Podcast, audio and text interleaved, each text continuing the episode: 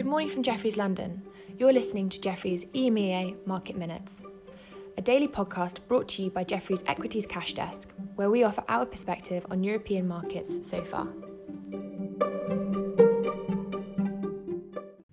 It's Wednesday, the 24th of March, and here's what we're seeing so far. Europe is broadly unchanged this morning, and the Stoxx 600 have recovered, having opened down the best part of a percent following the weakness in Asia.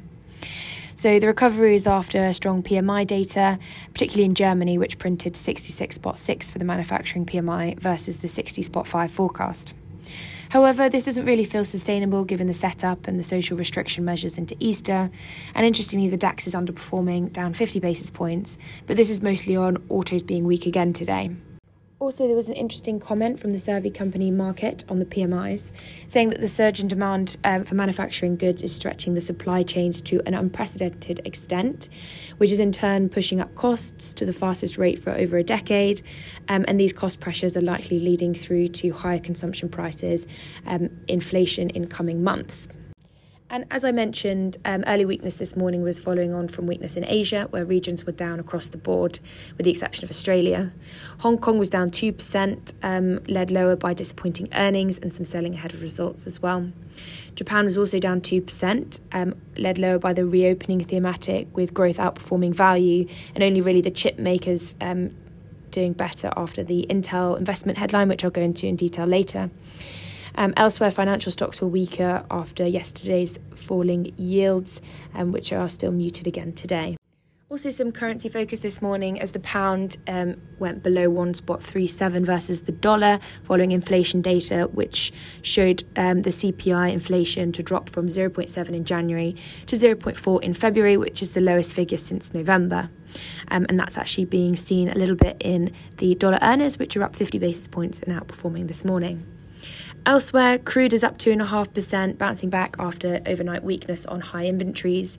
Today's rally is after one of the biggest container ships in operation blocked traffic on the Suez Canal. So the ship was wedged lengthways across the canal in Egypt, leaving at least 100 vessels gridlocked as they attempted to transit between the Red Sea and the Mediterranean. So I would highlight this morning that volumes are still notably lower after expiry last week, not really helped by the reopening uncertainty and volatility in rates. Um, as today we're taking a pause in the rotation trade and growth is outperforming value, helped by the strength in the tech names, which are up 2%. As I mentioned earlier, this was post Intel numbers, so all the chips, chip stocks are seeing a boost this morning. Um, despite Intel's guidance coming out as a small miss, um, the stock was up 5% after hours on plans to build their own foundry. This has been speculated on, but the capex spend will be between um, 19 and 20 billion dollars for 2021. Um, so this is playing into the hands of ASML, which is up six percent, um, and also other names such as AMS um, up seven and Besi up three. Elsewhere, in terms of sectors, as I mentioned, autos down a percent a week for the second day now um, after Volvo's bearish update yesterday. Um, and oil and gas is only up 20 basis points despite the massive move in crude, which I think is interesting to keep an eye on. Lastly, a few central bank speakers today, including Powell and Yellen at 2 London time and Christine Lagarde at 3:40 London time. Lagarde's speech is expected to be focused on climate change, hence it's unlikely there'll be um, any comments around monetary policy, but still worth um, keeping an ear out nonetheless. So that's all from us today, but thank you for listening and have a lovely day.